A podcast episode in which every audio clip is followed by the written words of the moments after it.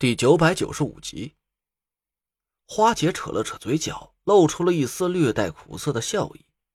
嗯，不知道老衲上辈子到底是作了大孽，还是积了大德，从一出生就成了这个局里的一颗死棋冷子儿。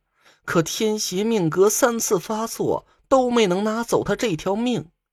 我想了一下，明白了花姐话里的意思。三十二年前。师兄全家四十九口人替他挡下了第一次天邪命格，让夏风的阴谋没能得逞。这一次，我们在焦头山镇住了黑蛟化龙，把天邪命格彻底破解了。而十六年前，他的天邪命格应该还有过一次发作。他的亲人就剩下最后两个了，一个是师傅，一个是我。花姐点点头说：“陈叔把这个时间点卡的很巧妙。”老衲一旦把他所有的亲人都克死，天邪命格就没了禁制，会马上激活黑蛟。陈叔自己知道，他没本事把那家上下四十九口都救活，所以就在那家灭门的那一刻，收了老衲当徒弟，用他师傅的身份把黑蛟化龙延迟了十六年，还赶在第二次天邪命格发作之前安排好了应对的办法。我似乎是想通了一些，呃，师傅是想用我的大凶之命去压制天邪命格。嗯，你的孤星煞比天邪命格还要邪门。陈叔收了你做徒弟，确实是有点想要以毒攻毒的意思。你还记得你的孤星煞应该是在什么时候发作吧？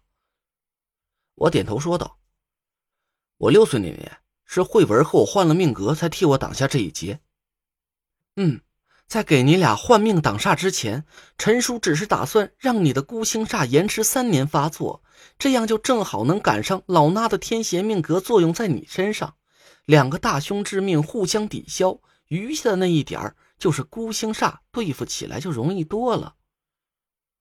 哦，原来是这样，我听明白了，师傅的这一招啊，确实能算得上是神之一手，不光是能救下纳若兰的命。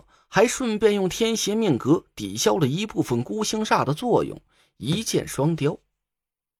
可是我记得我九岁的时候没发生过什么特别的事情，只是师傅消失了三个月时间。难道就是那段时间，他把我和师兄的天命都给破解了？也不对呀。我自言自语的摇摇头。要是师傅成功了，他就不用给我和慧文换命。我也用不着费劲巴拉的去破解五魁的天命诅咒，师兄也不用冒险去九凶之地激活太医令了呀。别瞎猜了，失败了。花姐叹了口气说：“唉，夏风当然不会让陈叔的这步棋走成。就在你六岁生日的那天，他用阳土克阴水之法破了延长你天命发作的法术。”逼得陈叔用十年阳寿换了你七天性命，直到等来了慧文，这才把你的小命保了下来。只是当时啊，我们所有人都不知道这是夏风下的手。直到十六年前，花姐深深的吸了口气，似乎是在压制着内心的波澜。老衲的天邪命格第二次发作，你和陈叔。就是这次命劫的目标。陈叔本来已经做好了打算，想要把你托付给我的母亲，和你断绝师徒关系，这样就不会让天邪命格要了你的命。那时候我母亲藏身在晋中，你师傅失踪的那三个月，就是去晋中见了我母亲。我的呼吸顿时就急促了起来。我没打断花姐，她继续说了下去。我母亲推算出了黑蛟化龙必有三次起伏，而破解的关键就在你小子身上，所以啊，他就没同意陈叔的托孤，用了其他的法子抵消掉了第二次天邪命格的发作。其他法子，我似乎已经隐隐猜到了花姐的意思。果然，花姐眼圈一红，泪珠从她的眼眶里喷涌而出。具体是什么法子，陈叔也没和我多说，他只是告诉我母亲替他死了，陈叔把他葬在了晋中。这个消息我们死死的瞒了十六年，直到现在，夏风和张俊轩还在不停的寻找我母亲的下落。我心中猛然巨震，花姐低着头不停的啜泣。我默默的站起身，走到博古架前，对着一幅画像跪了下来。画像前的香炉里燃着三支清香，画像上是一个约摸着三四十岁的妇女，眉眼之间和花姐有几分相似。她的神态雍容慈祥，双手还结出了青竹台特有的手印。这应该就是老居士的灵位了。我恭恭敬敬的对他的画像磕了四个头。刚要再磕四个，花姐叫住了我。陈叔的礼数你已经行过了，你的命不是我母亲救的，别磕了。嗯，我奇怪的站起身来，那是谁救的我的命？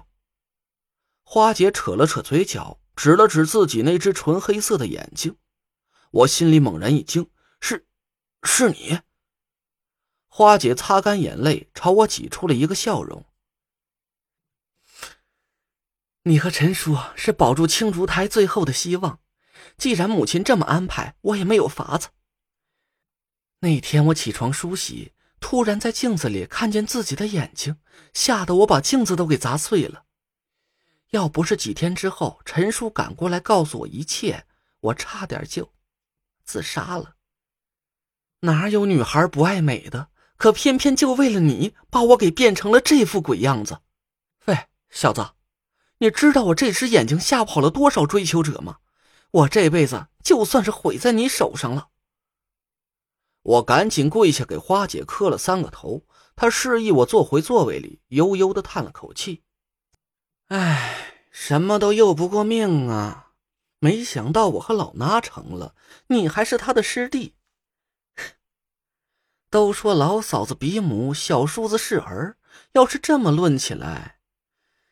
嗯，为儿子瞎了一只眼也不算亏。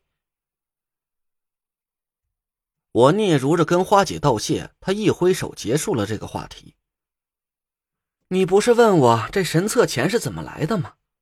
其实当时陈叔不只是给了我自己，这套神策钱一共有六枚，他分别给了他最信任的六个人，这些人就是你今后能绝对信任的自己人了。